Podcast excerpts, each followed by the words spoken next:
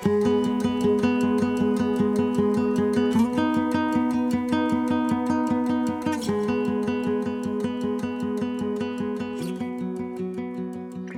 right. So um, after catching up for a moment and a brief prayer, uh, I've hit record, and so we're live on episode four uh, of the Keep It Simple podcast. Uh, this is an episode that I've been excited about. Uh, it's really cool to me. So, for any of you who watch these or listen to these who are part of our Space Between ministry, uh, our guest needs no introduction. For a lot of you who were not part of that group, um, who never went to Atlanta to serve with us, um, he does need an introduction, but I'm really thankful to prove that the guy's real. So I've used Gabe and his stories um, a lot uh, in communicating. Um, and a lot of people are like, that's too far out. Uh, I'm not, I think you're making this guy up. But Gabe Barrett exists. He's with us uh, today uh, in the flesh. And uh, so, Gabe, welcome to the podcast for people that don't know you.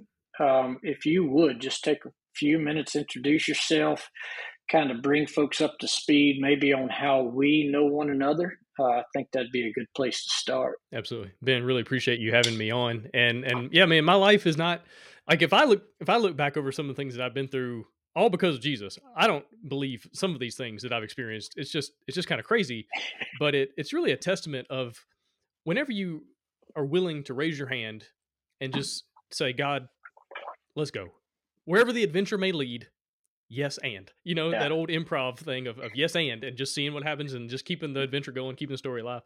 Uh, you and i met in atlanta. I used to run the m25 mission camp which is basically an organization that organizes mission trips mainly during the summer and during school holidays for high school middle school college age kids to come in work with the homeless in, in atlanta and so I did that for 12 years. And then I also, for eight years, I was in Honduras as a missionary and I would go back and forth. So during the school year, I would be in Honduras, where for a long time I worked at an orphanage. And then uh, I worked with a, bi- a, bilingual school teaching English and coaching and doing different things up in the mountains. Did that for several years. And so Honduras in the school year, Atlanta, mo- mostly during the summer, leading mission teams. I think I led not quite 150. It was close to 150, like 135, 140 mission trips over that time. Gosh. And it was wild, man. And just all the stories that that I got I got to see and experience and hear about, you know, from other, you know, teams that were uh, serving with us.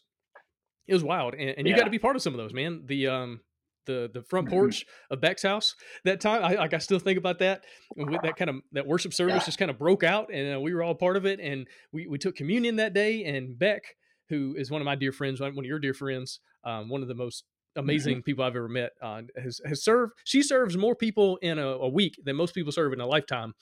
And just working with Amen, folks experiencing homelessness uh, in Atlanta mainly, but you know we're there worshiping, and she's like, "I want to do communion," and she went in her house and she didn't really exactly have the elements per se, but she had some hot dog buns and she had some moonshine, and I was like, "Hey, that's good enough for that's good enough for me." And so, you know, that was a a memorable experience among you know a million others. And so, yes. yeah, man, I'm excited to, uh, yes. to, chat with you and just just talk about what God is, is has done, and then what He's doing because uh, I think far, there are far greater things ahead than anything we leave behind, and I, am just kind of pumped to see where Amen. things are headed.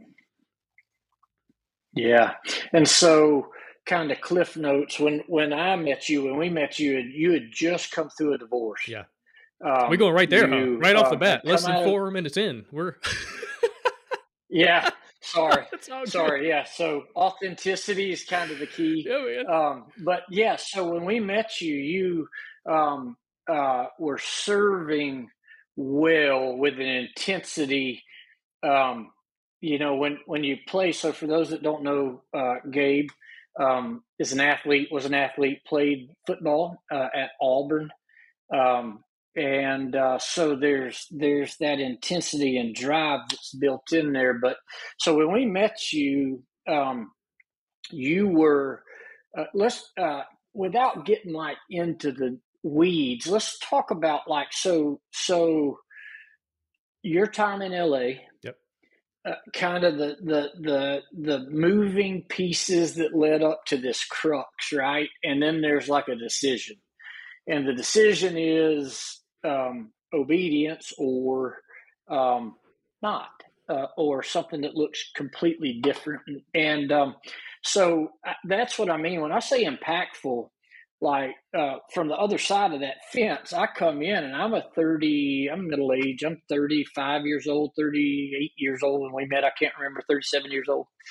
And, but I come in and, and, um, just observing you as a leader, uh, listening to your heart, us sitting talking, me and you and Corey sitting visiting uh, after everybody else has gone to bed or doing other things, and just just being incredibly encouraged because here's a dude that is raw and real, and it's like obedience over everything. And so let's kind of talk through that and then leading up to you farming potatoes in Honduras. Yeah, absolutely. So let's come back to the divorce piece because that is an important yeah. thing to chat yeah. about not in the context of my relationship as much as the authentic, authentic community church kind of thing because there were some really interesting things that happened uh, good and and terrible through that as i you know working at a church yeah. and going through a divorce that wasn't like crazy it wasn't like infidelity or you know uh, gambling or alcohol related yeah. like you know so many divorces are just really gross and messy this one was a little bit uh, or very yeah. different than that but but you still run into some very interesting challenges when you're in ministry and you're trying to do your best uh, and you're going through a really hard time at home so i want to come back to that in in just a minute but yeah let's go to let's go to los angeles so right after college uh, i graduated from auburn really was hoping to go on and play at the next level, uh, play in Canada, play in arena. Know, went to all these tryouts, did all these different things. Nothing worked out, and that that's kind of been, I don't know, my life, man. I feel like the word close is like close but not quite has been the the underlying like if you were going to put a, a, few words summary wow. to a lot of things that have happened in my life and now there's some funny things go with that too and i'll tell you that in a little bit but um you know so it didn't quite work out um back up even a little bit more. The year before I started playing football in high school, my high school won the, the state championship.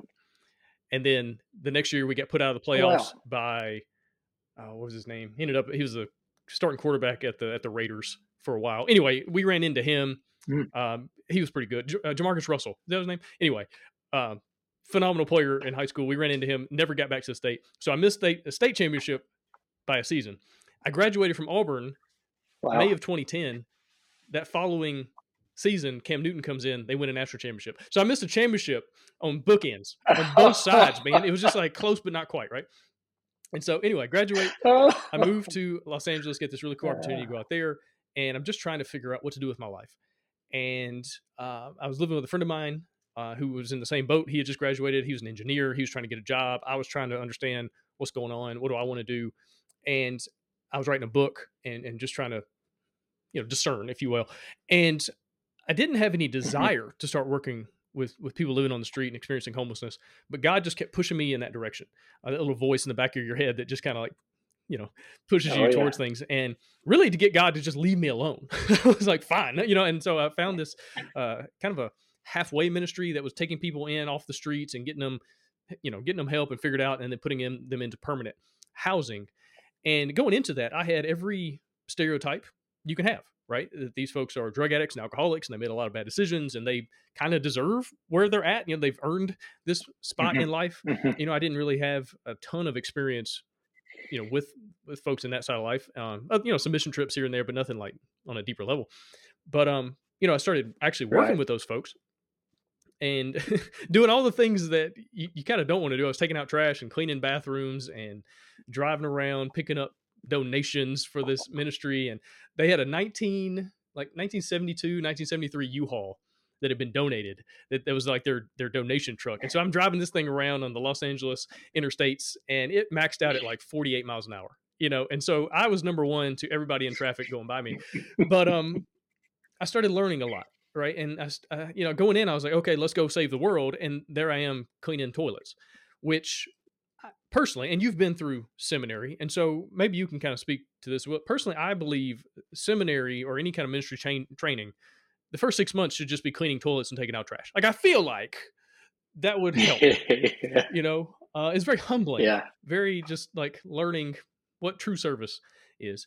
But more than that, I started getting to know people yeah. going through the ministry And as it turns out, most of them weren't drug addicts or alcoholics or people that just made a bunch of bad decisions. For the most part, it was just decent, normal people that life had happened to them in some way. Yeah, maybe there was a bad decision here or there, but there was a Mm-hmm. lot of people that were maybe on the run. A lot of people going through domestic violence situations, and they didn't want to be homeless, but you know, it was either get beaten, potentially lose your life, or take your kid and get out of the house and be homeless for a little while and try to find out, you know, find something different. There were people that their houses had burned down. Right. There were folks there that had gone through Katrina. Uh, and were from New Orleans, had ended up in Los Angeles. You know, they, they didn't they didn't make a bad decision to live in a place that got ruined by a hurricane. Uh, and then insurance companies decided they didn't want to actually pay for things, and so like now what do you do? Uh, so okay, well that's a whole nother situation. And then there was like this sweet little old lady, I can't remember her name, but anyway, she was in her like early to mid 80s, just the nicest woman in the world.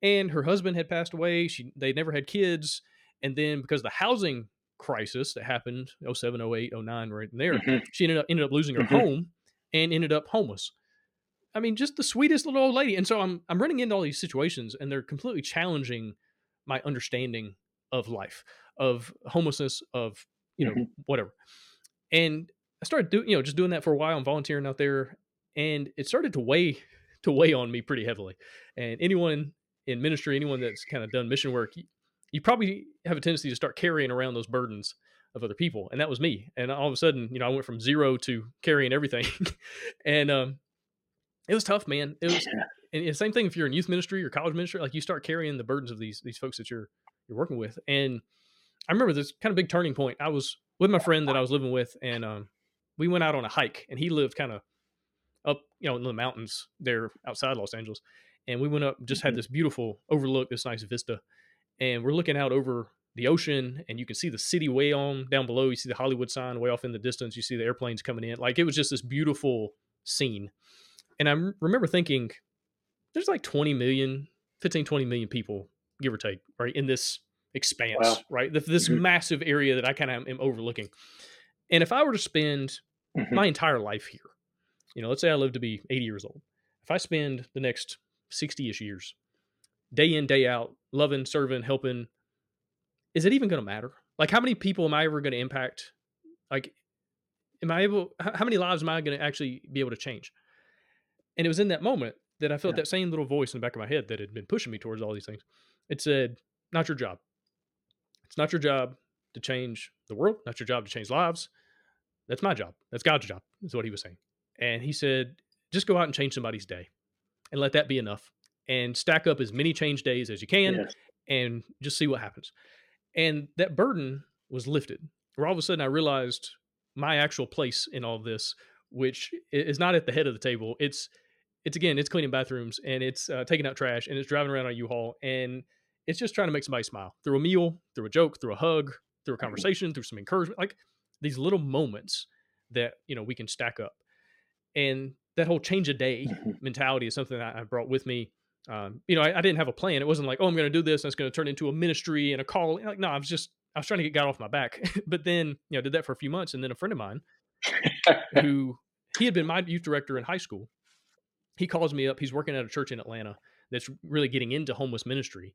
And they had this idea they want to run a summer program for you know high school college kids to come in and do different mission things and he remembered me and so he gives me a call he says hey man what are you doing i was like well i'm living in los angeles uh, you know i'm working with the homeless he goes you're hired it's like immediately he's like you're you're the guy um, and so uh, yeah. a couple months later i moved to atlanta and started m25 and then it was 12 years of doing that and um, yeah it was a wild ride with lots of lots of ins and outs and and lot, there's a whole you know million other things to it but that was kind of the the, the beginning And M twenty five is based off of Matthew twenty five, right? So the M is Matthew, Matthew twenty five. Um, and so then um, through that, leading into this fracture in relationship, because that's a for from for, from for a casual observer, knowing so much of the story now, where you are now, who you are now, what you where where what God has done now. Um, gigantic piece of that of your story. Um, so so talk through that. We don't have to get in the weeds, but just kind of talk through that decision and what led to that, and then because it's just on the back side of that that I met you. Um, and Mark and Corey and the whole gang, Hannah and everybody. But um, so, if you will, just kind of talk through that a minute. Yeah, absolutely. So, um, at one point, you know, it was coming up on the anniversary, and I went to my wife and I said, "Hey, what do you want for anniversary?" And she said, "A, a divorce." And I said, "Well, I wasn't planning on spending that much, but I'm just kidding. I'm just kidding. just kidding me. Um, it's fun to be able to laugh about a tumultuous, you know, really arduous time of life. But um, oh yeah, so yeah, I got married right out of college, and like, we moved to Los Angeles together. So we were. She had some clinical stuff. She's a doctor. She's way smarter than me. Phenomenal human being, incredibly smart, incredibly driven.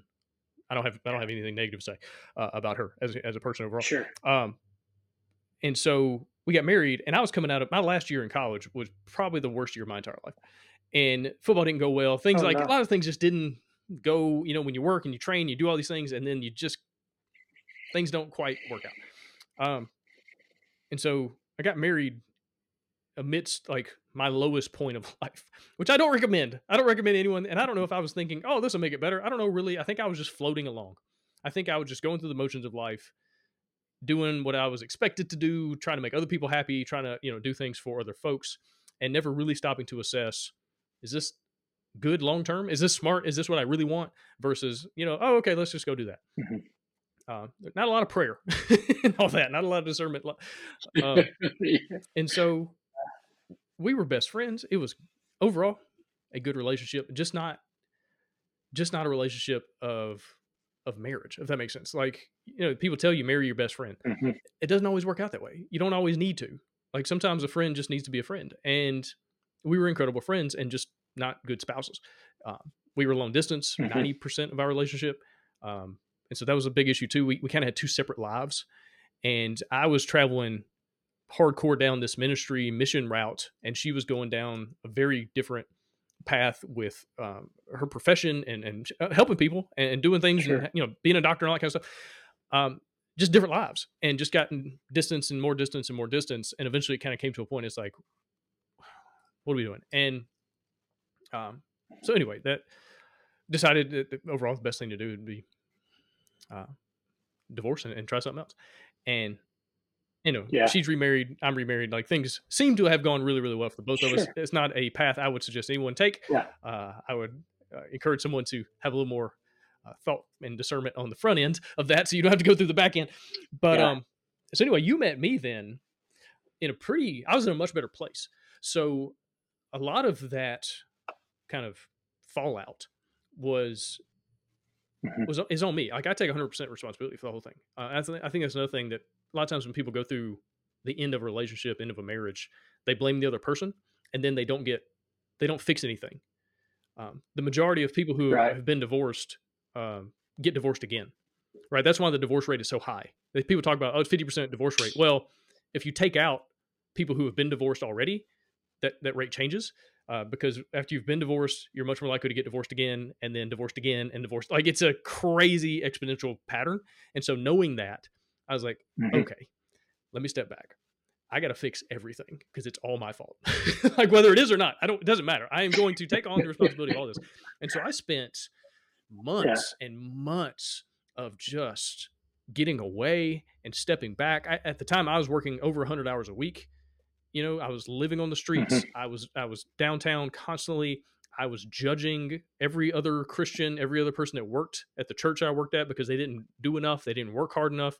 All the spiritual pride that had built up in me because I, in a lot of ways, took a football mentality into ministry of I'm going to be the best. I'm going to hold myself to a higher standard. I'm going to you know work hard, work. but that's not necessarily Work hard, work. I was fixing to Yeah. say, work hard, And that's work. it. Yeah.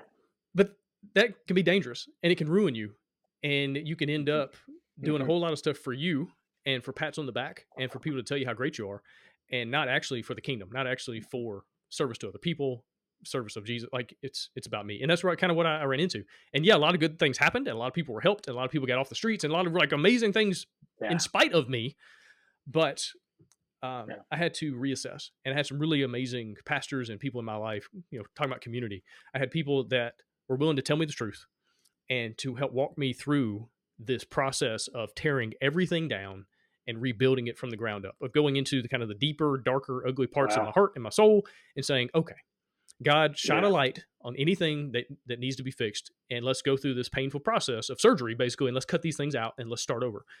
And you know, the Yeah. divorce was kind of like the giant flashing red light that this needed to happen. Um, this, this the warning signs were already there previously. It's not like this magical, you know, but Yeah. um, that was kind of the oh the the oh crap moment of going all right okay let's Mhm. get this figured out and so i spent months of just um, rest and figuring it out and prayer and study and avoiding anything that even looked like a woman like i was just like let's just Yeah. you know tear it all down um, Yeah. and then right after that process, I kind of got to a place where I felt like I was on the other side of it and really feeling good and talking to you know pastors and people were like, okay, you know, maybe it's time to kind of start thinking about what is you know what is it like to date again? What is it like to try to pursue another relationship? And it wasn't long after that I ended up on a mission Yeah. trip to Honduras that I wasn't supposed to be on. That um my boss was supposed to go on. That he was going to lead this team to Honduras and they were going to be there for like ten days and do all this stuff at this orphanage. And I was really excited for him to go, but you know I had no I, you know I had no desire to leave the country. Um, they don't play the right kind of football. They don't speak English. They don't have Chick Fil A. So I was like, I'm good, man. Y'all, good. y'all have fun down there. And um, I can't tell you where Honduras is on a map. You know, good, good luck. But um, he had a family emergency pop up like three days before they left, and so he ends up coming over to my desk. He, like he gets off the phone. He finds out, oh, I got to go handle this thing. Walks right over to my desk. He's like, "Hey man, what are you doing next week?" I'm like, "Nuh, uh, uh, I'm not going to Honduras." He's like, "You're going to Honduras. Go pack a bag. go write a sermon. Go figure this stuff out." And uh, yeah. so I ended up in Honduras. We get there, and then the day after we arrive, I end up meeting the woman that I'm now married to, who is also from Alabama. She was a missionary down there. She'd been there for several years already. I had to go to Honduras to meet a girl from Alabama, and you know it, we've been married nine years at this point. Have four kids, and so Yeah. it's a wild ride, man. But you know, a lot of it comes down to I think it's Carl Jung who said that which you most need will be found where you least want to look, and that was kind of the Mm. the story of that process of going through going Mhm. through hell, you know, and having to go into these deep dark places I didn't really want to be in, I didn't want to look in, but you know, that's where I had to go to be able to find the things I needed to find, to be able to Mhm. fix and change and you know give up to God and uh, you know eventually get to a healthy place on the on the back end. So you met me then. you met me when I was in a much healthier Yeah. When I, place. Yeah. And, but I mean, and when I met you, you were, I mean, you slept on a cot in that outdoor breezeway room at St. Philip. Yeah, yeah, yeah. um, which I thought was the coolest thing. I was like, I I would like to live vicariously through this guy Yeah. because you know what I mean. Because you're you're in a stage which you have uh, two more children, but you're in a stage right now, kind of where I was Mhm. then ish, and so um, wife, kids, obligations, and stuff. But then I lead a group there. I, I'll never forget Ashley Waldroop. I don't know if you remember yeah. Ashley, but um, God works. God works through relationships, right? So we had led several youth groups uh, to the Hinton Rural Life Center, which is where I met the group that. So the church that I'm pastoring now in Middle Missouri, a youth group from here, was at Hinton when our youth group from uh, South Georgia was at Hinton, and these relationships formed. Um, but one of the summer staffers there was a girl named Ashley Waldroop, and we all became friends. And um, and then several years later, Ashley actually chaperoned her younger brother's mission trip, a group from North Carolina, who came to M25. And and uh, immediately when she got home from that trip, Ashley called me, and she was like, "We had been friends for several years at that point." And, uh, she said, "She said there's a guy in Atlanta, and you got to meet him, and you need to take a group to do this type of ministry." And and so just from from my trust in her and knowing her heart for Jesus, um, we acted on it. And so in that first group, dude, was I mean, it was me, Brooke, uh, Charity, Connor, Mindy. You know, it, it was the whole gang um, in in that first year at St. Philip when we came. And um, yeah, I just remember um, observing you and listening to your heart and being like, this guy, um, I wish that every professing Christian had a heart willing to journey through um, like you and hearing bits and pieces of your story as you would teach at night um, stuff that you would share when it was just a couple of us sitting around. And so anyway it made a huge impression on me. That was what 20 i don't even know 2012 or 13 maybe 14 i don't know. I can't remember. Do you remember? That would have been probably 2013 13 and um, here we are 10 years later and uh, so it's interesting and we talked about this on the phone the other day but when when i decided to do this podcast this way i sat down and made a list of people in my phone and you're on that list and i kind of put them in kind of groups of 10 and um, i had it kind of on my list to reach out to you and a couple saturdays ago we were watching zeke run cross country and i got a message from you. And uh, uh, again with your heart um, you you had seen that we were doing this and you just offered hey i've been i've got a i've got a show. I've been doing this for six or seven years whatever you told me. And if i can do anything to help you equip you and keep you from falling in the same holes i have i'm here. And um, so just just super cool and sweet.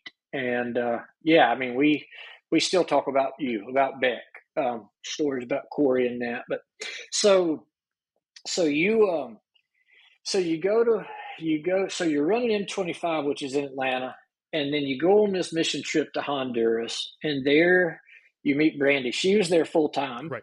Like living yep. in country. Um, and she was in the process of adopting two girls, if I got that right. And so then talk me through, talk us through how you end up um, splitting your time, but predominantly, other than summers, living in an orphanage in Honduras. I mean, you talk about obedience, sacrifice, obedience and sacrifice. Like talk talk through that process, like from the time you met and how things kind of work out, and the next thing you know, you're living down there. Yeah. So you know, I met her in that. I can't remember if it was seven or ten days that we were there, but um, she was in charge of the baby house on on that campus. Mm. Uh, there's about 500 kids there at this organization, and she was in charge of like 20 babies, and there's a few teenage moms that live there in the house with their kids, and, and so she was kind of the overseer of all that. And it's so funny, um, Miss Susan, who was this sweet little lady that was on our mission team. It was so funny. I was in charge of this mission trip, but I was the youngest person there by like 25 years.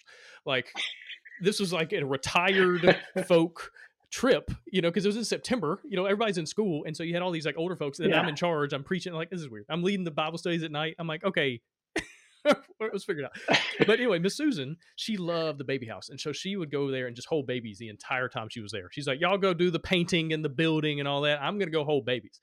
And it was right after church mm-hmm. on a Sunday morning, and she's like, Gabe, you know.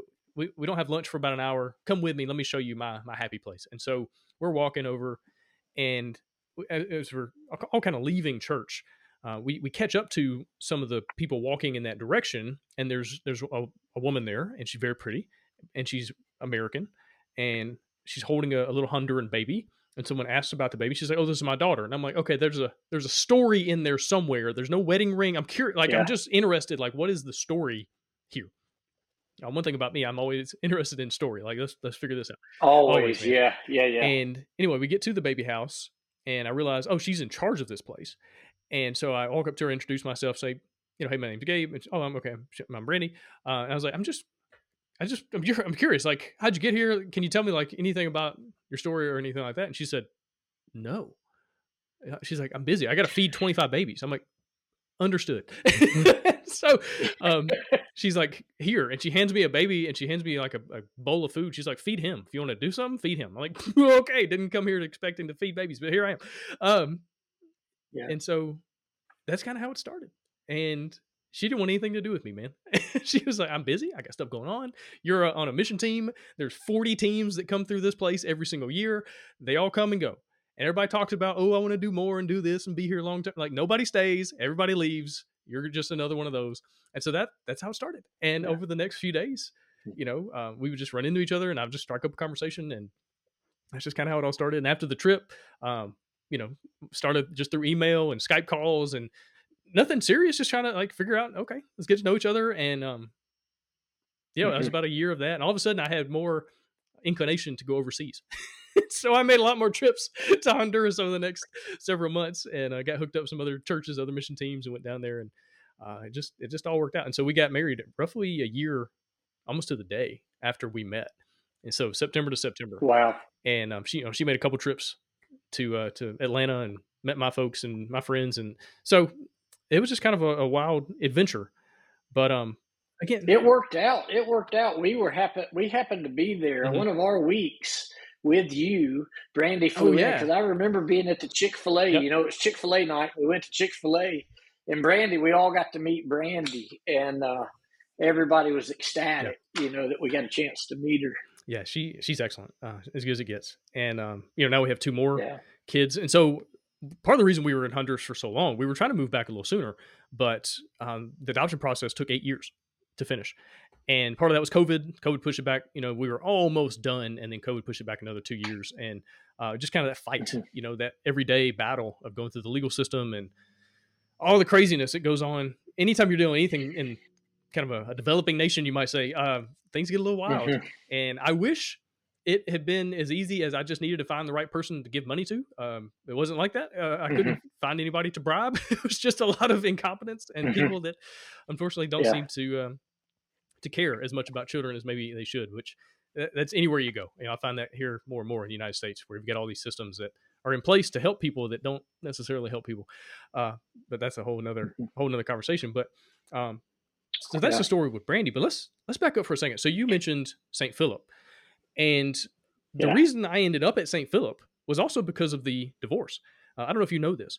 So St. Philip was a kind of a sister partner church of the big church I used to work for um, in Marietta, right outside Atlanta, and it was a church that had basically failed. It the community around it Mhm. had changed, but the church had not changed, and so all these like blue collar, middle class white folks uh, that made up that church, all those jobs disappeared as everything went overseas, as everything kind of moved away. The jobs left, the people left, the church never changed, and as the community became more Hispanic and more black, the church still tried to be this middle class white church, and so you know eventually your your 90 year old people die and then you don't have a church anymore which is kind of what a lot of denominations are running into.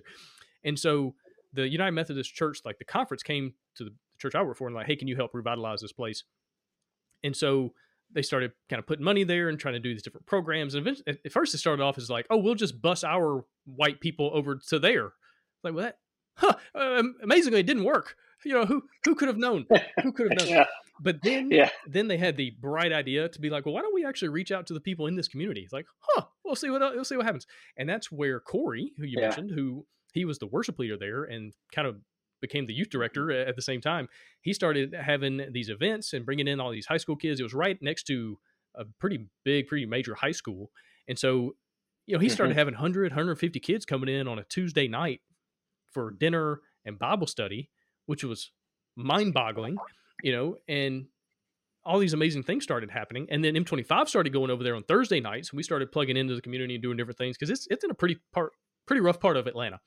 Um, one of the most Yeah, violent, yeah, one of the most dangerous areas, and then you have this church right there, which is kind of a perfect place for a church, if you ask me. But anyway, so we started doing stuff with Mission Camp.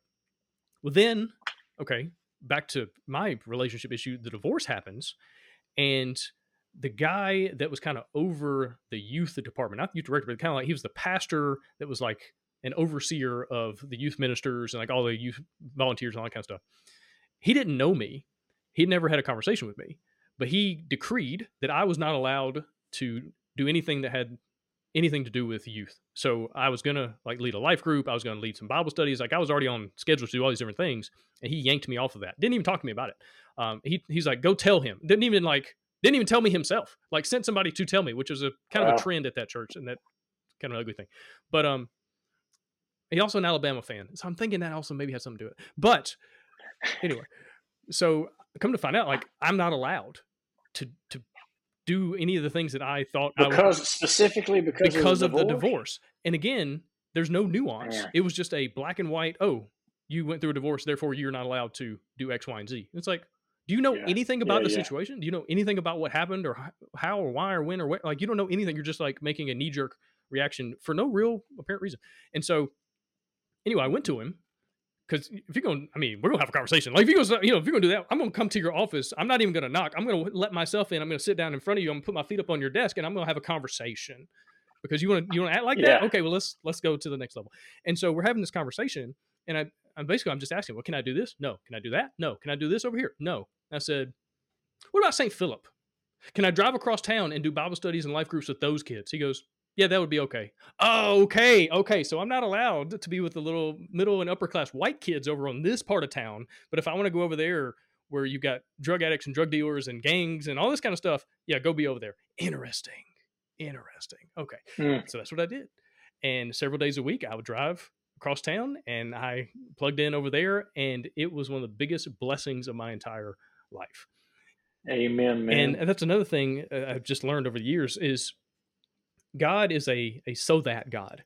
You know, a lot of times we get so caught up in these bad things that are happening, and we fail to take a step back and look at it and go, "Oh, these good things are happening, or these bad things are happening, so that God can redeem and reconcile and bring amazing, beautiful, wonderful things from it." Divorce is always going to be bad. Cancer is always going to be bad. Car wrecks and being mistreated at church; those things will always be negative and awful and bad. But God will redeem those things and bring good from them if we're just willing to mm-hmm. Trust him, walk in faith, go to the new place that maybe you don't even want to be at uh, originally. Maybe it turns into the biggest blessing of your life. That's where I met Corey. You know, he and I became best friends. That's why Mission Camp moved over there, which is one of the best things that ever happened to it as an organization. One of the best things that ever happened to any yeah. of the teams that came in to be able to plug right in to that community, to the people that were right there. It, it turned out to be phenomenal. Yeah. And, you know, all because of some kind of shady, unfortunate things going on in the leadership of a church. And yeah, you know, a lot a lot of times we want to walk away. We want to give up on church, give up on God, and go ah screw it. But I just want to encourage anybody that goes through that. It's like it ain't God. Jesus ain't the problem, you know, and to right just keep going, keep walking in faith. Um, but a, a big piece of that though um, is the, um, the that process of catharsis. I mean, it's it's going through. So, so, I guess what I'm leaning into is the reason that you were able to do that. The reason is because of the season that you had just come out of right. personally, spiritually, being willing to dive into the muck and the mire, being willing to take ownership of any part or piece of what had taken place, and like, okay, this has happened can't can't change that but let's open up and figure out what i need to solve or what god needs to solve in me so that this isn't a cycle. And then you go through that process and you end up with uh, with poor leadership. You know i don't know because i didn't know pre gabe but pre gabe may not have been open to going to st philip or doing some of these other things but post Gabe. Um, so yeah, I mean, I, I, think it is. I think it is God bringing, um, birthing new life out of brokenness. But I also believe a gigantic piece of that part is the heart of the believer. Absolutely. Um, you know, I, I, I think that when we're in this pro, when we're in this um, posture, um, in that humility and and um, uh, brokenness to a degree when we own our junk. Uh, that that making money from mud happens a lot different than it does um, if we haven't been through some of that fire. Um, one of the biggest, so one of the biggest uh, learnings uh, of my entire life, and I, I, I, tell anyone in ministry this, I tell people in mm-hmm. general this, is when I learned that God does more in spite of me than because of me. And the more I can just get out of the daggum way and let God do his work and let me just be part of it in some, again, cleaning bathrooms and taking out trash, like whatever it is, that God's going to bring amazing things himself, not because of me, not because I'm in mm-hmm. control, not because I get the last word, I get the final say. And so over the years, I've learned more and more to open my hand as much as possible right? And stop holding on to things. You know, the, the harder I hold on to things, you know, when it gets ripped out, whether it's by life or by my by me or by God Himself, like when it gets ripped out of my hand and I got that strong grip, man, it hurts. Man, there's some pain in there. But when I got an open hand, yeah, you know that it that one it doesn't hurt as bad. But also another thing is when my hand is closed, I can't God can't put anything else in it. This is all I got, you know. But when I've got that open hand, Yeah. things can come and go freely, and, and some really cool things can happen b- because of that. And just seeing God move and do and do things that I initially was like, this is a bad idea. We're going to do it because I feel like this is what we're supposed to do. But God, this is dumb. Let me put it on the record. Hey, let me put up a prayer and let you know that I think this is stupid and this is not going to work.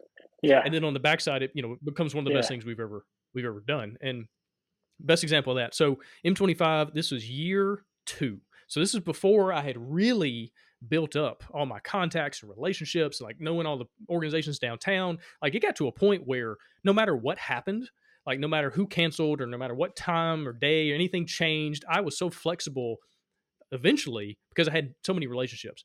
You know, it'd be like, ah, don't worry about it. I've got 10 other people I can call. We'll figure something out. Like that's where I kind of got to the, that point. Mhm. Early on, that was not the case. Early on, it was Safe House and it was Seven Bridges, and it was like very, very limited to what we were going to be doing that week.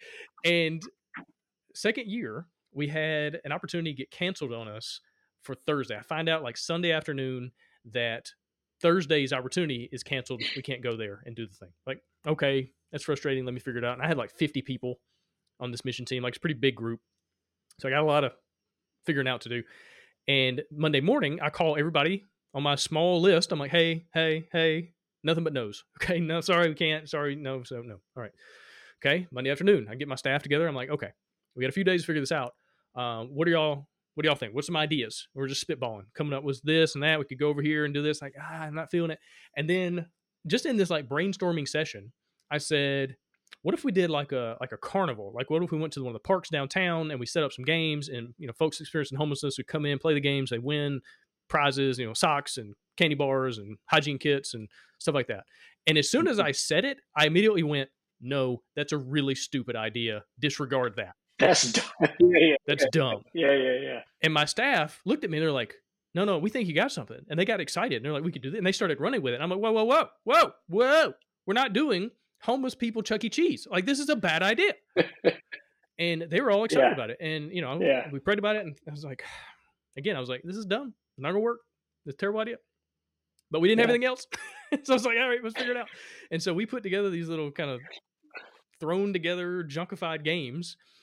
And we started telling people throughout the week, hey, we're going to be in Hurt Park Thursday at this time. Come on, we'll, you know, gonna have this like carnival type thing. And you know, the group's getting excited about it. They're this group from Florida. And so anyway, we get on the bus Thursday morning. We're driving to this park downtown, and I remember one of the leaders on this team. She turns to me. She says, "Gabe, how many people do you think are going to show up?" Like she was a realist. She was like, "Like let's be real. This is a dumb idea. I, I'm aware that. We're all, you know, the adults in the room Yeah. we know this is silly. And she's like, How many people do you think actually, Yeah. like, just be honest, how many are going to show up? And I said, You know, if we could have 10 people, like double digits, I'd feel pretty good about that. 10 whole people. and she was like, Mhm. Okay. Okay. So we get downtown, we get to the park. And this is a park that is never occupied, never used. It's a rinky dink part. The fountain in the middle doesn't work. It's, it's just not a good spot Oh which is yeah. why I chose it because it's Yeah. like we don't have to worry about anybody being there because nobody wants to be there. So we can have the park to ourselves and hopefully we can get some folks to show up. Okay, we get there and the park is completely occupied by some kind of corporate event. There's tents, there's music, there's food, there's like all these things happening in this park that no one ever uses. And immediately everybody on that team, 50 people are looking at me like, "Hey, this is part of the plan, right?" Like right yes and and so i was like y'all hang tight let me let me go figure this out. And so i go down you know we park i go down to the park. We park the bus i go into the park. And i find the lady find the lady in charge miss brown. And miss brown worked for the united way. And as we're chatting she said oh you know we're doing this big hiv testing event uh, mainly focused on people experiencing homelessness. So we're, you know, we've got all these different services and all these Mhm. different things set up. These tents are, are for po- folks on the street. I'm like, oh, amazing, because we're here to help with homeless folks too. And we've got this carnival. And she's like, oh, she got super excited. She said, we're gonna make this work. And she gave us a spot over in the shade underneath all these trees. And we set up our games and we played carnival games and gave away hygiene kits and socks and Wow. sodas and all kind of stuff for hours and hours and hours hundreds and hundreds and hundreds of people came through. We Praise gave God. away wow. everything. And to see people smile and laugh and play these games and talk trash and and just kind of have this experience right? Because you can you can go on the street and just throw stuff at people. You know you can go you get a hygiene kit yeah. you get a hygiene kit and you get a sandwich. Like you can go out and do that and you do you, 20 minutes you can give away all your stuff. But to create an event that inspired joy and fun and accomplishment, right? If you're living on the streets, you don't get to feel like you're a winner very often. You don't feel like, hey, I won that. And so to provide that for folks and to have people come up and say, this guy over here, I've been on the streets, you know, years. I've never seen that guy over there smile and he can't stop smiling today. And to be part of that and wow. and to, you know, get back to the church later and kind of assess and debrief and and to go, I thought this was the dumbest idea in the world and and again, in spite of me, not because of me, right? That God was like, let's go do this thing. Yeah. Yeah. And experiencing that kind of stuff, the more you experience it, the more you just realize, get out of the way. Just get out of the way. Be mm-hmm. part of it, you know, be mm-hmm. some little side note, you know, footnote or whatever, but let God work. Let God cook, as the kids say nowadays. Yeah. Let him cook. Yeah. Yeah. And that, uh, you know, in that same vein, some of probably the one of the strongest memories I have from our time with you was karaoke yeah. in the atrium at Gateway Center. And uh, setting up the nails somewhere. Char- one of Charity Lucas's favorite pictures to pull out is me painting some uh, lady's nails, you know, and uh, but but that's that is non-conventional. It's not cracking your van window. I remember yeah. you telling the stories about churches that would ride up and crack their van windows and enough to shove Ziploc baggies of ham sandwiches out. You know, um, a lot of that you talk about how you know you're infatuated with story and love story, and you're a storyteller, and so in that season of life, a lot of those stories stuck. It stuck with me. Um, and I think about them often. But that non-conventional, making somebody smile, um, uh, playing the games, giving stuff away, singing karaoke, allowing people to be human, um, uh, that dignity, just eye contact, sitting down over a stack of pancakes and listening to a story or running uh, running a, a candlestick this big through the middle of the pancakes to sing somebody happy birthday because we don't have birthday candles, you know, and um, loving people well and not just checking a box. Right. Um, so there's somewhere that I want to go, and it's uh, you and I started to get into this a smidge the other night, and I was like, "Whoa, don't use your bullets because that is gold." But before we go there, because I think that'll probably carry us out um, just through the rest of our time that we have allotted, um, to kind of complete the story with um, Brandy and Honduras. So you end up down there, you all marry, you end up down there in country long enough. I mean, eight years, right? Did you say eight years? Eight years. Yep. So, that, so that you could adopt the girls. Right. Um, and then after the adoption is is complete, then you move back to the states. Yeah, so we moved back last March. So we've been here about a year and a half. Wow. So your your biological children were they born in, in Honduras, Honduras, or in the states? All four of my kids are, are legally citizens of Honduras. How cool, man! It's pretty cool. Um, uh, and I don't know was part of the lag. So I, I've as close as I've been to Honduras is, you know, there's a tribe that we that we spent time with um, in the in the Nicaraguan rainforest, but we went 12 hours up a river by boat. It's the Coco River that separates Nicaragua and mm-hmm. Honduras. So as much as I know about Honduras is stepping out of the boat on the Honduras side to take a leak. Yeah. Um, but what I do know, I spent a lot of time in Nicaragua, and I know that there were American shell companies that were uh, adoption agencies and there was corruption and it was a money money deal and so was Honduras cracking down on American adoption agencies like Nicaragua was. Was that part of what you got caught up in or was it something altogether different? well that was happening but luckily that was kind of I was grandfathered in so that that happening didn't affect my oh, adoption okay um, honestly the only time I ran into okay, corruption good. was when we had one of the directors one of the higher ups at the kind of the what, what we would call like child services right in the United States. You know that equivalent in Okay. Honduras. We had one of the higher ups basically contact us and say, if you give me a certain amount of money, I will put you at the front of this list. And I was like, okay. And I just, mm. and we had some friends that that did it. They paid and they, you know, uh, I just didn't. Wow. I was like, I don't know, I don't know, is, I don't know, and we didn't do it. And like a week or two later, that guy got found out and he lost his job, and that put everything else into disarray. And another weird thing about the system is you have to when you have a certain level of like director job in the government you have to be there a certain amount of time for your Mhm. signature to actually carry weight right so in our context imagine if the president gets Mm. sworn in in january and isn't allowed to sign a law that matters until midsummer right that's that's kind of like so you have everything that kind of backs up stacks up for that waiting period for this person and i don't know if it's some kind of like making sure this is the right person it's not all corrupted like there, there's probably some reason why they did that but that that cost six months right? That now everything just got put put on pause Wow. for an extra six months because this guy was corrupt and now luckily the system said hey that's corruption and got it out of there. Um, that's cool but uh, for the most part it was just everything nothing nothing was worth getting in a hurry about from the government side right um, there, it's almost like there's just not an incentive like no one really cares enough to push things forward and then you combine that with Right. a lack of financial resources where you know some of the people in the the government system didn't have access to a vehicle and so if they needed to go to like your house to do a home study to make sure you're a viable parent you're you know you're not abusive and you've got a, you've got beds and food in the Mhm. refrigerator and all that kind of stuff they didn't have a way to to get to you so like sometimes you'd have to go drive to them pick them up bring them to your house show them around and then take them back to the office so it's stuff like that right where they just Wow. didn't have access to things that we would consider mundane and normal.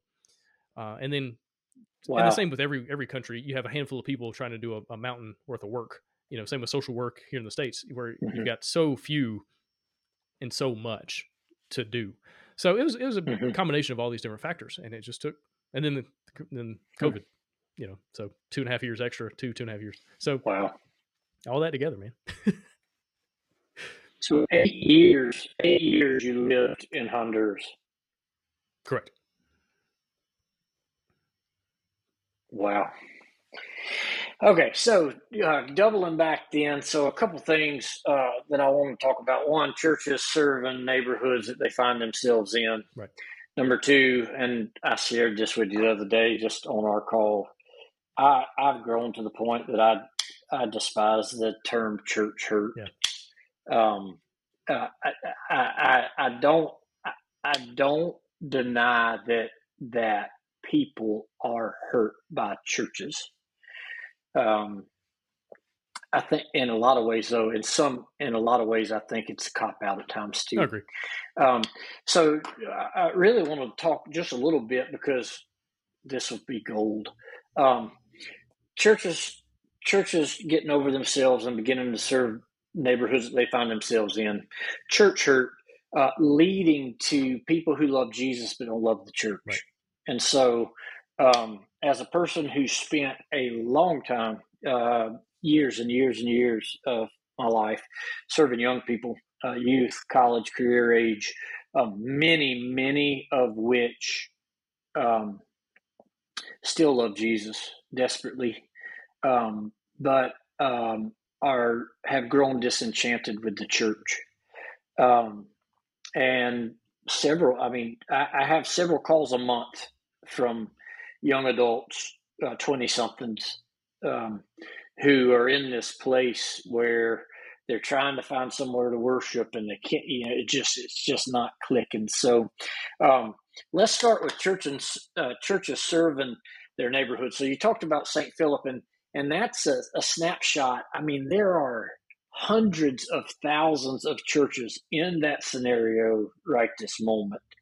And it's it's the unwillingness like to, like you said, it's the unwillingness to open those hands um, and relinquish control, which is a facade, right? Control's a hoax. Um, to, to, to relinquish control and just kick the doors open and be like, okay, this is the situation that we find ourselves in. The text says, love your neighbor as yourself, ourselves. who is our neighbor? You know, let's open the front doors and kind of take a look around. Not the people who are commuting 20, 20 uh, minutes in to get to us because this is their grandfather and great grandmother's church. Like, what is the climate of the neighborhood that we're situated in? I'd be interested to know A, your thoughts on that. B,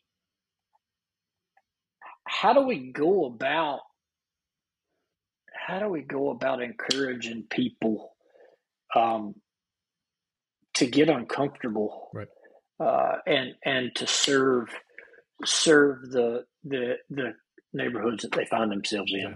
So first thing popped in my mind when you said uncomfortable is so often we tell ourselves and we tell other people we, we tell opportunities oh that's not my wheelhouse oh I, I, don't i don't know how to do that oh i'm not good at that oh that's not my love language uh, whatever it is right and i heard this, this pastor talking about one time she said um, there's only one love language and it's die to self like that's that's your love language is die to self and figure out how you serve and get over yourself to your what you were saying earlier. But you know so often as yeah. as church folks we pray that god would bring us more members more people to be part of it younger people whatever. And then when he does we often have a tendency to go oh not those people. Not them. We wanted we wanted some someone else. Yeah. it's like goodness gracious you know? Uh, and that's actually kind of what happened in my wife's situation. So my wife grew up very tough scenario. Grew up in the projects. Uh, her dad died when she was, I think, nine. Um, mom was a drug addict. Oh no! You know, my wife went through a lot of really terrible things as a as a young person, as a child, and didn't want anything to do with church, but didn't really know anything about church either. And she had this group of friends that they found out that uh, the, a church close to where they were all kind of living uh, served breakfast on Sunday morning, and they were hungry, and so they started showing up at this church to eat breakfast, right, as a place for some food. And these were a rough group of kids. These were drugs and alcohol and sex and violence and like these were these were not the people that you're like, oh, I can't wait to have more of these folks in our church. Like they're just there's some rough rough folks. But the youth pastor mm-hmm. there recognized that this was the answered prayer. That we were praying God would bring more people in, more youth to the youth program, and here they are. And he got so excited. But the church leadership was pissed. they were like, "We don't want these people," you know. And a lot of a lot of the kids in the youth group that had been there a long time, they stopped coming because all those kids started coming. Mm-hmm. Mm-hmm. And this youth pastor, though, he just doubled down, and he just started leaning into what God was doing. And I mean, so many of those kids came to know the Lord. A lot of them got into ministry. A lot of them turned their lives around. Not all, you know. Um, wow. You know, still plenty of. It's it's hard to get out of that that vacuum um, but this yeah. youth pastor became this this solid rock for these these kids, mm-hmm. and but it started with pizza and breakfast. You know, you know, pizza on Wednesday nights and breakfast on Sunday mornings, and, and that's what got kids in the door. Was we're going to feed them because they don't know anything about church. And my wife, you know, um, she was she was in a rough spot, and I remember. So to fast fast forward the story, th- that youth pastor ends up adopting my wife when she was a teenager. So that youth pastor wow. is now my father wow. father-in-law. Uh, and so to hear him, what? he'd be he'd be a good one to have on this show, man, and just talk through it all because he he's got some stories to tell, dude. We, he, we need to do that. I'll, I'll yeah, yeah, up. Yeah. Um, he's he's phenomenal. Okay. And the way he, you know he'll he t- he'll tell you the story. It's like Brandy had this just darkness in her heart of like, why would I run to Jesus when he's never run to me? Wow. Like He's never shown up for me. What do I care about him? You know, that's where she started. And then fast forward several years of just pouring into and, and loving on her and, and helping her reconcile and get through all this stuff from her past. And she ends up as a missionary in Honduras, taking care of all these babies. And, you know, like God does amazing things when, as a church and as people of the church, like to your point, we're willing to be uncomfortable to not even worry about mm-hmm. like for comfort to not even be part of our vocabulary like that shouldn't even really be a conversation like who cares you know yeah, yeah. jesus said pick up your cross yeah. and follow me like what like what part of that has anything to do with comfort or anything like that he he doesn't say yeah yeah he doesn't say what preference what are your preferences for the color of carpet exactly. that you're following me right. on right it's, yeah right. so i think that's that's the issue right it's just how do we live that out daily in our context, in our neighborhood. You know, sometimes God calls you to go across the world. Most of the time, God calls you to go across the street. Like that's just that's just yeah. what it is, and and it doesn't. Another thing that bothered me, you know, living in Honduras or doing the mission work in Atlanta, people would put you on a pedestal. They they would think, oh, this is some special person. It's like, well, no, God may have called me to a place that you can't fathom, and God might have put me in a situation where you know you don't want to be in, that, and that's fine. But God's calling all of us. We're all missionaries. You know, whether you have to leave home or not, mm-hmm. we're all called to a certain context, to a certain household. You know, I, t- I tell kids all the time, it's like the hardest people to love are the people you share a bathroom with. How do you love them? Mm-hmm. You know, um, mm-hmm. what's, what's, the phrase? Everybody wants to change the world. Nobody wants to wash dishes. Like, how do you just go home and wash dishes and do these yeah. little things? Because that's what changes the world. Yeah. Another quote is, "If you want to change your city, change your doorstep." That's where it starts. And if we all change our doorsteps, all of a sudden cities change. Mm-hmm. You know, but we always want to make it these big grand gestures. It's like it's it's not. It's pancakes on, on a yeah. Sunday morning. It's pizza on a Wednesday night. It's little things and just giving people the opportunity. Another thing is the church used to be this amazing third space, right? Not at home, not at work, mm-hmm. but these third spaces that we don't necessarily have as much anymore, right? We don't have the Rotary clubs and all the different mm-hmm. organizations, and everything's online now. And as wonderful as that is, social media is not particularly social. It's parasocial. It's not real. Like you're not in the same room with people, and it's just a different thing. And you know, as people have gotten more and more in themselves, the church has become less and less a, a viable third space, which I think we need to figure out ways to yeah, yeah. bring more people in the door, right? Whether we're doing little events or, or I don't know, daycares, and like different things to like take care of people more than just an hour on a Sunday morning through a worship service, right? How do we do that effectively mm-hmm. And love people where they're at in the year we're actually living in? You know, a lot of times church is, is trying to do church like 1997. It's like it's not 90, it's not 97 anymore. You know, it's it's 2023. And so how do we right? How do we do that effectively?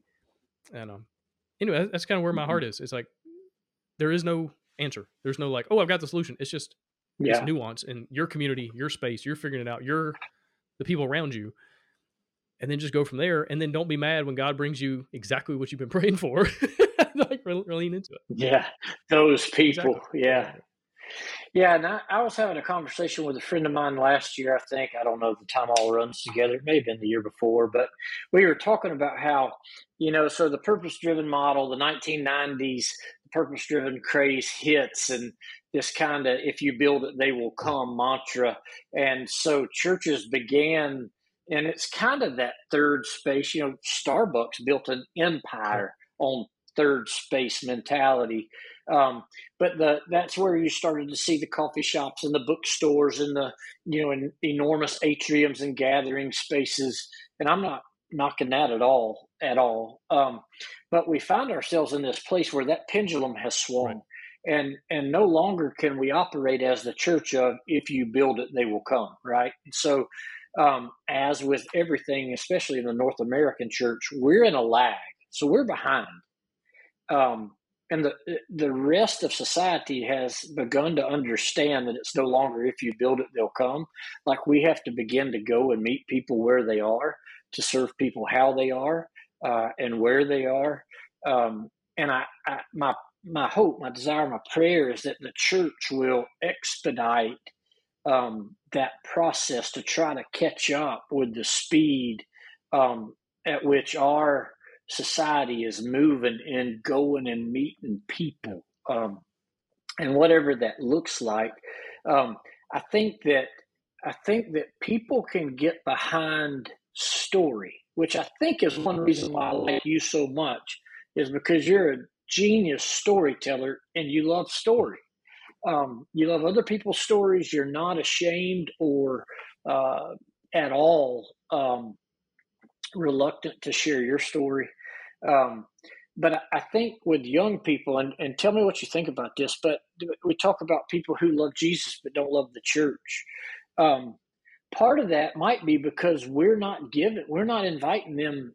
Uh, we're wanting them to be part of our story yeah. instead of us going and saying, "How can we come alongside you in your story?" Yeah. Like, how how can our stories merge? Um, what What do you think about that? Yeah. When you tell the story properly, it changes the world. And what I mean by that mm-hmm. is, so often we try to sugarcoat's not necessarily the right. Water down in a lot of ways. Uh, we don't mm-hmm. just tell the mm-hmm. story as it is when it relates to Jesus. And, and what's crazy about that, in my mind, is that the actual story, this die to self, take on this this other life, this new you, like it is an incredible call to adventure. And a lot of times we forget that part and we just we focus on rules do's and don'ts and you got to do this and you got to say this and you got to wear that and it's like that's not what jesus did when he walked up to those disciples he said do you want to go on an adventure come follow me now had mm-hmm. they known it was going to end up in most of them being martyred and die a slow painful agonizing death right. like i don't know maybe they wouldn't have gone but they were looking at this right. opportunity and this this revolutionary rebel interesting unique guy saying, "Hey, I think you're good enough. Let's go." And and they went on this adventure, and their lives were unbelievable. And unfortunately, especially when it comes to young men, and it, young men are, are, so hard to find in the church right now. Like it's it, we are a women, female driven church, and there's a lot of good that comes of oh, that. Yeah. But like we need more men in the church, and I feel like the reason we've lost them is because we we we lost the the story, the adventure that it is to mm-hmm. follow mm-hmm. Jesus. The adventure, yeah. And so telling that story as it is, you don't have to change it. You don't have to like the whole seeker driven thing bothers me so much because it's like, oh, we're going to change the mm-hmm. story to get to it's like but why? But why? Cuz if if you're telling it the way it is, you don't you don't have to change it. Yeah. like it's it's worked for 2000 years. Like it's done a pretty good job of being a huge you know, making a big impact impact in the world and now we're going to take the cross out of our sanctuaries. We're never going to talk about blood. We're never, it's like, if you just read scripture and you just do what it says. Yeah. And that's kind of my mentality. It's like, this is what Matthew 25 says. Okay, well, how do we live that out? And what does that look like yeah. on, a daily basis? Um, so to your, your point, I think, I think that's what we got to do is just, you know, when I was playing football, if you have a bad game, it's not because the trick play you ran didn't work it's not because this new fancy formation, you know, didn't work. It's because you didn't block and you didn't tackle. That's why you lose. It's the basics, it's the fundamentals. And you mm-hmm. know what? Next week, you know what we're going to do, guys? When we get to practice, we're going to spend a whole lot of time blocking and tackling because that's how you win. And with ministry and following Jesus, it, it's blocking and tackling. It's figuring out how to get people to be reconciled back to God. It, it's it's forgiveness. It's carrying your cross. Like it's all these basic things that we that we all know. It's common sense as far as if you've been in ministry for a long time. But you know, we try to be fancy. We try to do trick plays. We try to do all these things. It's like just block and tackle. You know, uh, yeah. get back to the basics. And the thing is, and the thing is, the the younger generation knows they sense it. Uh, they, they, they, smell it miles away. Their bullshit, their their bullshit meter is more in tune than any of the rest of us, and that um, they they can sniff that out a mile away. And I think that's where, you know, I say a lot. People aren't attracted to right; they're attracted to real. Um, and it doesn't matter how right you are, but it does have, matter how real you are. And it's interesting because my pastor friends and my churchy friends, they don't like when I say that. They're like, "Oh, you, you know, it does matter how right you are, your theology, blah blah blah blah blah blah blah." And my heart's not in that. My heart's in when you're trying to connect with people who love Jesus but don't love the church. Um, you know, they've got a relatively solid relationship individually, but corporately it's non existent. Um, if we can get back to this place of authenticity, of winning together and losing together, laughing together, crying together, ups, downs, ins, outs, um, if we can get to that place of just being real and doing life with people, um, I think that's a snapshot of the body yeah. of Christ. Right. Um, and and and to your point about the adventure, you know, it's kind of a I'm let down because he was kind of a one hit wonder in my mind. But John Eldredge, uh, Wild at Heart, um, that book is so good. It's uh, it's one of only a few books I read. I read it once a year um, uh, about the adventure and the heart, uh, specifically of men. Um, and uh, uh, but yeah, so so these young and a lot of them are guys. There's a couple girls in there, but a lot of them are guys that are like, you know, I, I know I need to connect. I, I want to connect, but um, it's just really, really hard. Um, and it, and the simplified deal, you know, back in the day, Gabe, like way back in the day at the very beginning, we had all these kids coming in and they were messed up as a football bat, man. They were just as confused. They were so confused about things. And we went to these kind of core questions. Do you believe that God is who he says he is? Do you believe that he can do in you uh, through the gospel of Jesus Christ what he says he can? And are you willing to let him? Three very fundamental, basic, simple questions. And that was simplify at its core.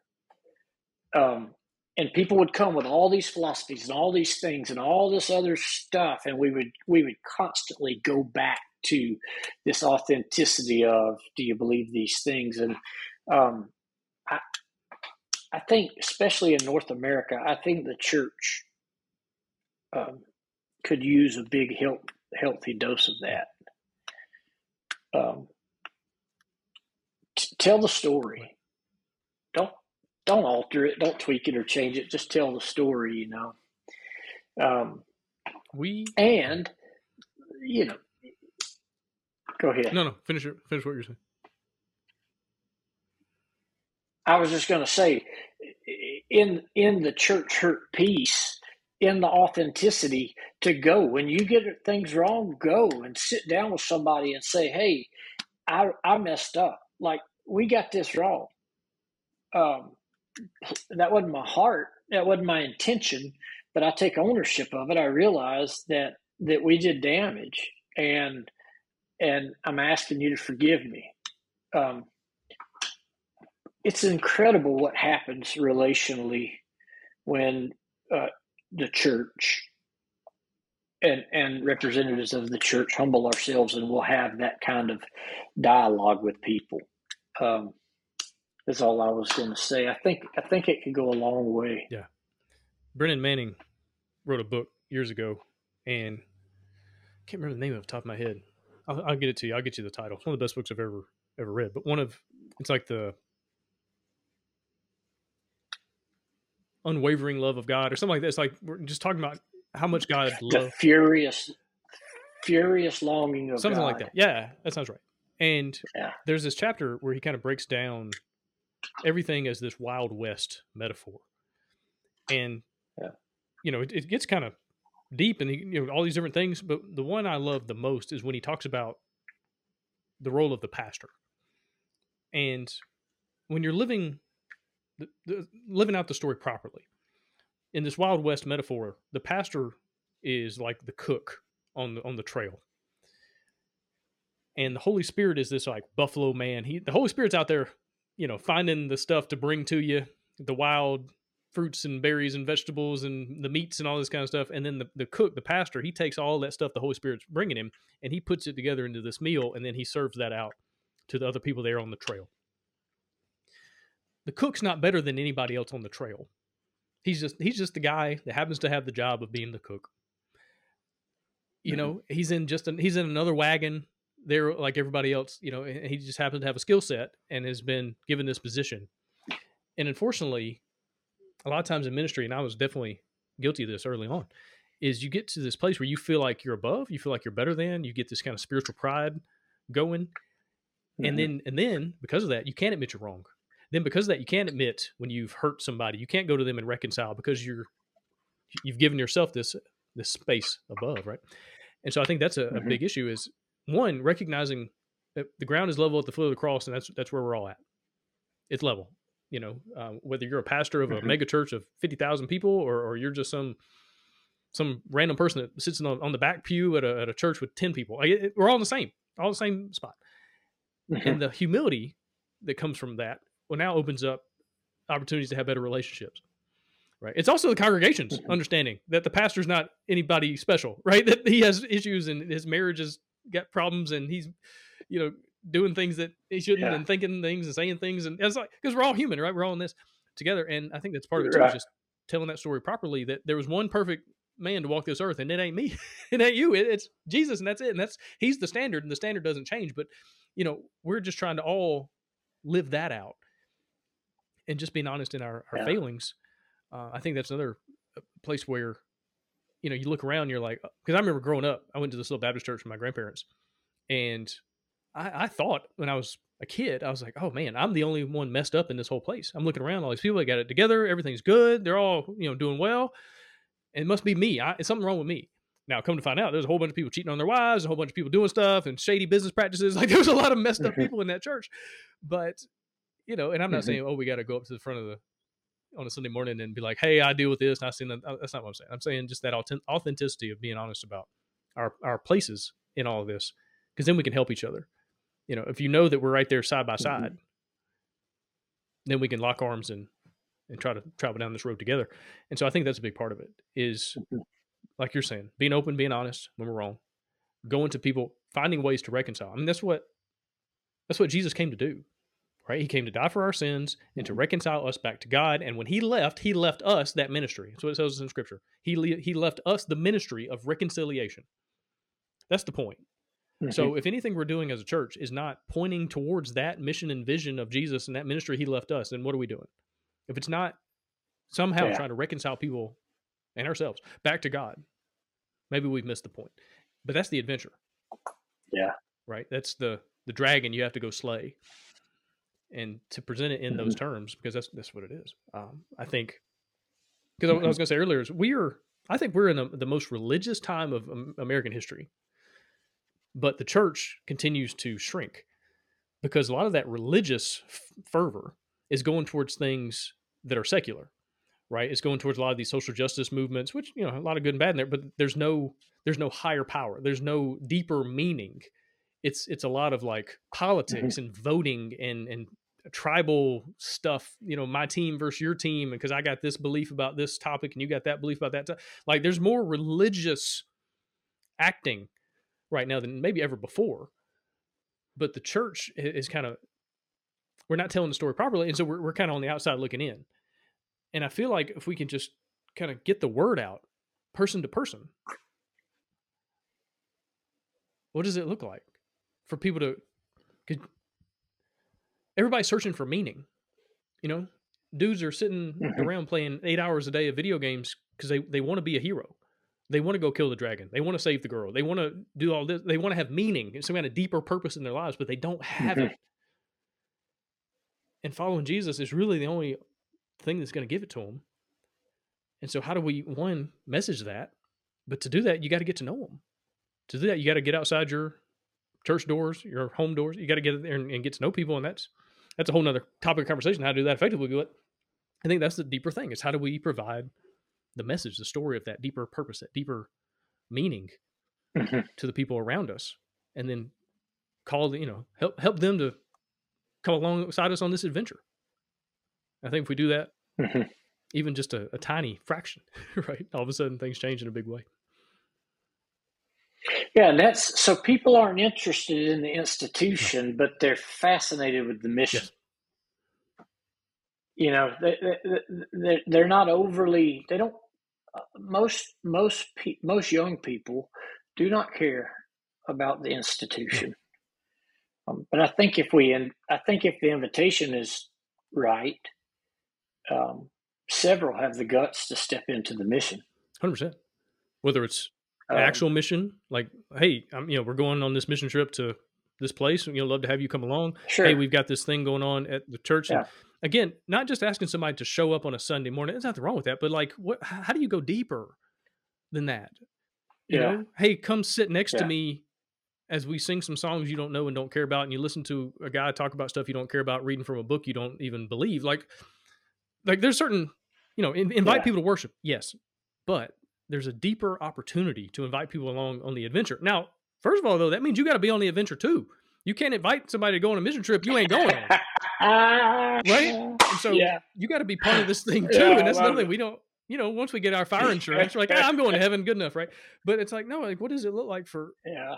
because i can't give what i don't have. And so if i'm not living this kind of deeper you know more meaningful life trying to find how to plug in and, and provide purpose to, to my life and follow Jesus and stuff. If I'm not doing that, it's really hard for me to invite somebody alongside it. So I got to be doing that first. But then how do I invite somebody along the way? Now, it, in all honesty, the last year and a half has been kind of interesting because for years it was easy for me because I'd be like, "Hey, you need to come come join me on the streets."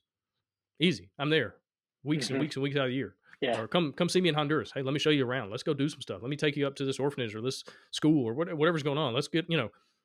And now yeah. it's kind of interesting where now I'm back in the states and kind of like having to reconfigure my life, and so and I've got I don't live close to very many like friends. Like I've got a handful of people. Like a lot of my really good friends live very different places, and so a lot of it honestly has started online where I got a group of guys, we get together, we meet and we chat about stuff. We, you know, talk about life and kids and marriage and all this kind of stuff. And so we're like kind of helping each other and holding each other accountable and all these different things about life. But like, what does it look like to, to show one thing?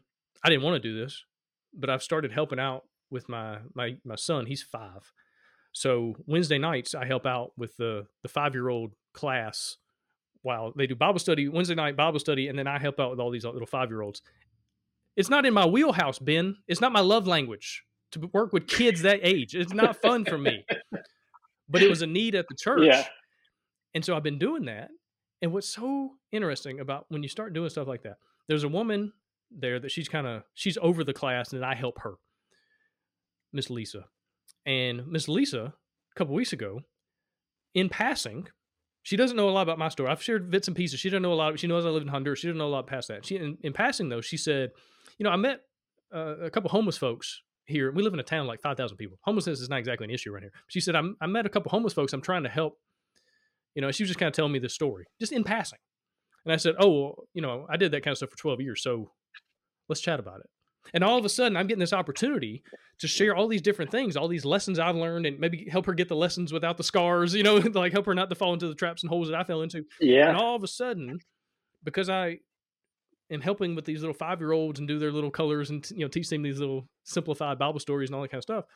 Well, I get this opportunity to share life and experience on stuff with this woman who mm-hmm. is right in the middle of mm-hmm. doing some things that, that I have a lot of knowledge about. There was no plan for that. Mm-hmm. It's just about being open and putting yourself in a situation, even if it's not in your wheelhouse or it is uncomfortable. Maybe, maybe because it's not in your wheelhouse, maybe because it's uncomfortable, go do those things. Like go seek those things out but it's just it's just kind of fun yeah. how God works, you know. And but you gotta be willing. You gotta be willing to get outside your house and go do that kind of stuff. Yeah. So what was it like? Just as this is personal, this isn't even really. I just am curious. What was it like finding a church? It was interesting. Connor and I were talking about that on the, on mm-hmm. one of mm-hmm. the first episodes because he stepped away from vocational ministry. Yeah. And so, in one of our episodes, in that first episode, he walked me through what it was like for he and Mindy to try to figure out where they were to worship. Uh, what was that like for you and Brandy? Yeah, it was interesting. Um, it's been hard because, like, for years we had a community. You know, we lived in a on, mm-hmm. we lived on campus at the school where I was teaching, and we had you know a lot of Hondurans, but also a lot of Americans, a lot of Canadians, and we had this like really tight knit community. And if you needed, you know, sugar or onions or something like that, like whatever you're cooking, you could just go like walk across the the campus there, like you know, walk 50 yards and there's another apartment you could borrow some sugar. Um, you know, we'd get together and play basketball and play football mm-hmm. and like all these things. And so we had this amazing community and life groups and Bible studies. And then you get outside that, and now you're on a you're you're in a house and you don't even necessarily know your neighbors two doors down and like dealing with that. And so we wanted to find a place that offered opportunities for that kind of community that was doing more than just Sunday morning that provided things maybe during the week, provided things for kids and families. And so that was part of it. And so then you kind of narrow down, okay, here's the churches that kind of have that. And here's the churches that, you know, the average age is not 82 years old. And so you're finding, you know, people that, you know, maybe somewhere yeah. in age and life stage. Uh, and then, then you just got to visit. And, you know, I tell you what, man, I'm to a point, I, can, I know a lot about a pastor. How was that? How, what, how was it? It was, it was fine. You know, it's, it's kind of weird because you okay. feel like you're shopping, which is like, ugh, you feel kind of, I don't know, mm-hmm. when you're church hunting, church shopping. I don't know. I don't like that. And so trying to get deeper. And whenever we did find a church, it's actually a Baptist church. And which I hadn't been to a Baptist church since I was, again, with my grandparents years ago because I worked for the Methodist church forever. Mm-hmm. But um, mm-hmm. once we found this church, I invited the pastor to lunch. I said, hey, let me take you out to lunch. And, you know, I, I, I know a lot about a pastor at this point, just how they talk on Sunday morning. I know what's important to you. I know what you're struggling with. I know what's going on in behind the scenes just because I've been around it for so long and I did it for so long. It's like when you when you got it, you can spot it, you know? Mm-hmm. And Mhm. so, Yeah. you know, went to lunch with this guy, and uh, he's a couple years older than me. He's got he just had his fourth kid, so we're very similar stage of life. But just to hear him talk, and again, that authenticity, just being honest and being real, and being open, and Mhm. that I was like, this is this is where I want to go. You know, um, this is the guy, this is the kind of leader that I want to follow, Mm. and so that was a big part of it. And Mhm. even though Sunday morning worship, it's it's old school, a lot of hymns and a lot of like again stuff I haven't been a part of in a long, long time. It doesn't matter because the heart of the Mhm. church. It, Yeah. If I go in the church and, and, and Sunday morning is not you know songs that just came out from Hillsong or, or whatever, and you know I've got all these emotions and we're, we're playing these certain riffs on the guitar and the drums and if it you know if I'm not having this emotional worship experience, it doesn't matter because the heart of the church is in the right place and it's going in the right direction, and I think you can you can Hmm. feel that, you know, and so the church ain't perfect you know, by any stretch, but that was a big part of it. It's just finding the kind of place that had the leadership I wanted to be led by, but then that was doing some really cool things in the community, um, offering opportunities for my kids to get involved. So that's that's at least that was my criteria. Yeah. Was it comfortable visiting? One thing that surprised me, kind of, but Connor, Connor was saying is so odd. It's so strange. I mean, you're a Christian, like a sincere Christian, like you're in, completely infatuated with Jesus, like enthralled with. God, and and sold out, whatever, however, whatever cliche you want to tag on it. And but still, you're going into these different churches, and it's like it's uncomfortable. He was like, I was, Mindy and I were completely caught off guard at how uncomfortable it was to visit churches. And if I ever again, he was saying, in the, in vocational ministry, I will approach and, mm-hmm. and, and interact with visitors completely different. Was that, did y'all experience any of that? Was it weird? So anytime anytime you go from being on stage to just being a somebody being somebody out there in the pew, that's a weird experience, right? And Mhm. I tell you what, man, for years I could not go to a worship service without being judgmental and and critical, right? And it's like ah, I wouldn't have told that story, ah, I wouldn't have used that scripture, I wouldn't have cross referenced it, like. That's how I am, it's so yeah, hard, yeah, yeah, and you just got to kill it. You got to kill that stuff in your own self, your own heart, because that's pride and spiritual pride coming out. Mhm. And it's also freeing Mhm. when you get to a place where it's like it doesn't matter. It doesn't matter that this it's like the heart of this place, the the community of this place. Like these are the things that, that really matter. Mhm. But um, but yeah, like so this Mhm. church, it had like a nice little visitors packet, and had all these little things about the church and different things about different ministries, and um, you know, you fill out the card and they reach out to you, and um, the pastor's super friendly, and they've got several people that are just I don't know if, if it's their job or responsibility, or whatever, but they they make a point to just be nice to you. You know, hey, you know, thank you so much for being here. Mhm. Not weird about it or anything, um, but just Yeah, yeah, you know, yeah. make you feel welcomed. And and 'cause that's nothing when you come into a new place, you know you're new because like you feel everybody kind of looking at you like, oh, especially if it's not a big church. You know, if it's only a couple hundred people or Yeah. less, it's like you stick out. You know, and then and then you're sitting in somebody's seat. You didn't know it was their seat, but that's their seat. They sit in for every Sunday for the last 25 years, and you took their seat. You know, little things like that. But um, Yeah. That's the thing just to be to be welcoming without i don't know without imposing necessarily where you where you just assume Mhm. the thing but just to i don't know, encourage people to thank them for being there and, and Mhm. encourage them to be to be you know to come back and get involved in, in different things that you're doing and to get to know them too that's nothing i can't tell you how many times especially when i was like high school college age where i would be having a conversation with somebody and then you know they they started somebody would meet me and they start a conversation.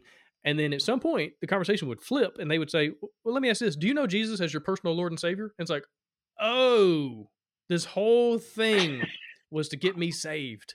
You don't actually care about me. About me. I tell you man this happened super bowl sunday. This was oh my 2000 gosh. and six 2006 super bowl sunday. I remember it because super bowl sunday used to be like one of my like holidays. Like it was bigger than uh, everything else. And um i got i would Yeah. start watching you know i'm, I'm there I'm, I'm in front of the tv at 7 a.m and we're gonna be there all day. I got my snacks i got everything i'm good to go. And the dorm i was living in in college had this really big tv down in the lobby. And so super bowl sunday i'm there um watching all the pregame coverage and like all the stuff right? I'm super excited. And this beautiful young lady sits down at on the couch like across from me and she just starts talking to me and we're talking about football and i'm like i have met my spouse. Like this is lord thank you for sending this wonderful woman and she's asking me all these questions about football she's talking about her you know her favorite players and teams and like we're just getting to know each other and stuff and then like maybe 15 minutes in again that question oh, let me ask you do you know jesus as your personal lord and savior? It's like huh. Huh. Yeah yeah i got saved you know several years ago i go to this church i do this that she's like oh okay all right, well, you have a great day. And she got up and left. I was like, that did not feel good.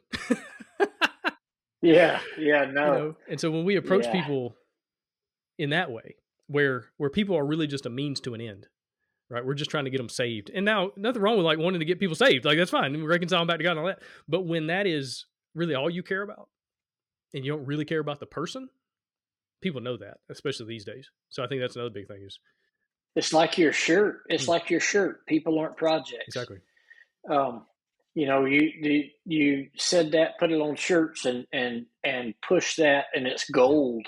You know, because it is that. You sit down, you get to visit, and you're like, okay, this person actually wants to know me or cares.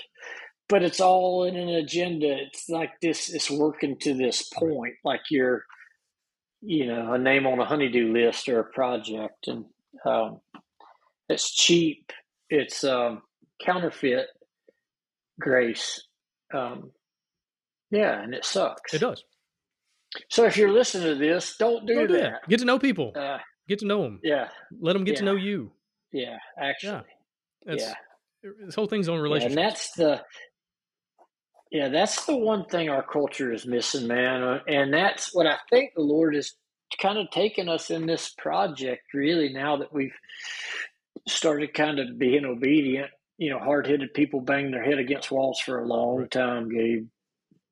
Not that you would know oh, anything about bit. that. Never, but, never heard that. Um, but but but it is um, you know in that I heard so a pastor the, the first pastor that I served under who's a great friend of mine I love him um, he gave a sermon one time and he was talking about uh, we have become a back porch culture and what he was talking about was like there was a there was an era in America where we were front porch people, and uh, even to the points of having like love seats and mm-hmm. sofas on our front porches. You know, certainly swings, and folks walking around. You'd strike up a conversation, and we th- there was community.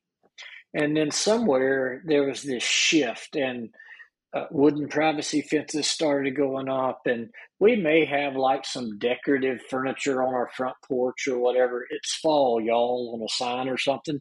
But then in the back is where we had the patios and the fire pits and the pergolas and all the stuff. Like all of our investment was in the back, outdoor screens, and you know we became this culture. He said where folks pull into their driveways, into their garages, press the button and the garage door goes down and then they get out of their car but their time is spent in the back and only with people who are invited right. in and that that sermon set, settled with me and the takeaway was like we must become as christians we must become front porch people um, and get back to this um, no agenda no project just just getting to know people yeah. um, listening to their story, um, you know, helping them if you can, inviting them into your our story, you know, your story. I think that's going to be a big piece of this work. I hope that ends up coming out of this project. But so I got two, I got two folks now on my list, uh, just from you. I know that I need to end up talking to Corey's father-in-law. Yep. Um, with his bourbon, yeah, so that's a cool story, man. Um, back to your point, the whole being front porch people so tony is his name and he loves jesus and he also loves bourbon and he's he's one of those guys who can tell you all about it you know this came from this uh, brewery over in this part of the country part of the world and they use these kinds of barrels and they use this process aged for this amount of time you can taste it here like he just knows all the stuff right and so in his neighborhood he's done this twice now he, he you know did it in one neighborhood then moved and started again so proved it works twice where he started a bourbon club with the men in the neighborhood where just invites people in. So, hey guys, you know, even if you don't like bourbon, never had it before, whatever, like come on, give it a shot. Let me show you, let me show you how to really savor it, right? Let me teach you the way. And started this bourbon club, and everybody kind of brings in. Give it a shot. Yeah, there you go. Give like, it a shot. Get it. And um, you know, they have all these different flavors and they'll try this and try that and they'll talk about it. But then out of that opportunity, and they were meeting like mo- once a month, then you get all these moments where you get to talk about life, talk about marriage and kids and faith and what what have you what have you been through? What are you going through? Oh, you know, I just got diagnosed with cancer. I'm dealing with that, like whatever, right. right? And all of a sudden, you get to share Jesus in these moments, and it doesn't feel forced. And people know that you care about them because you've been caring about them.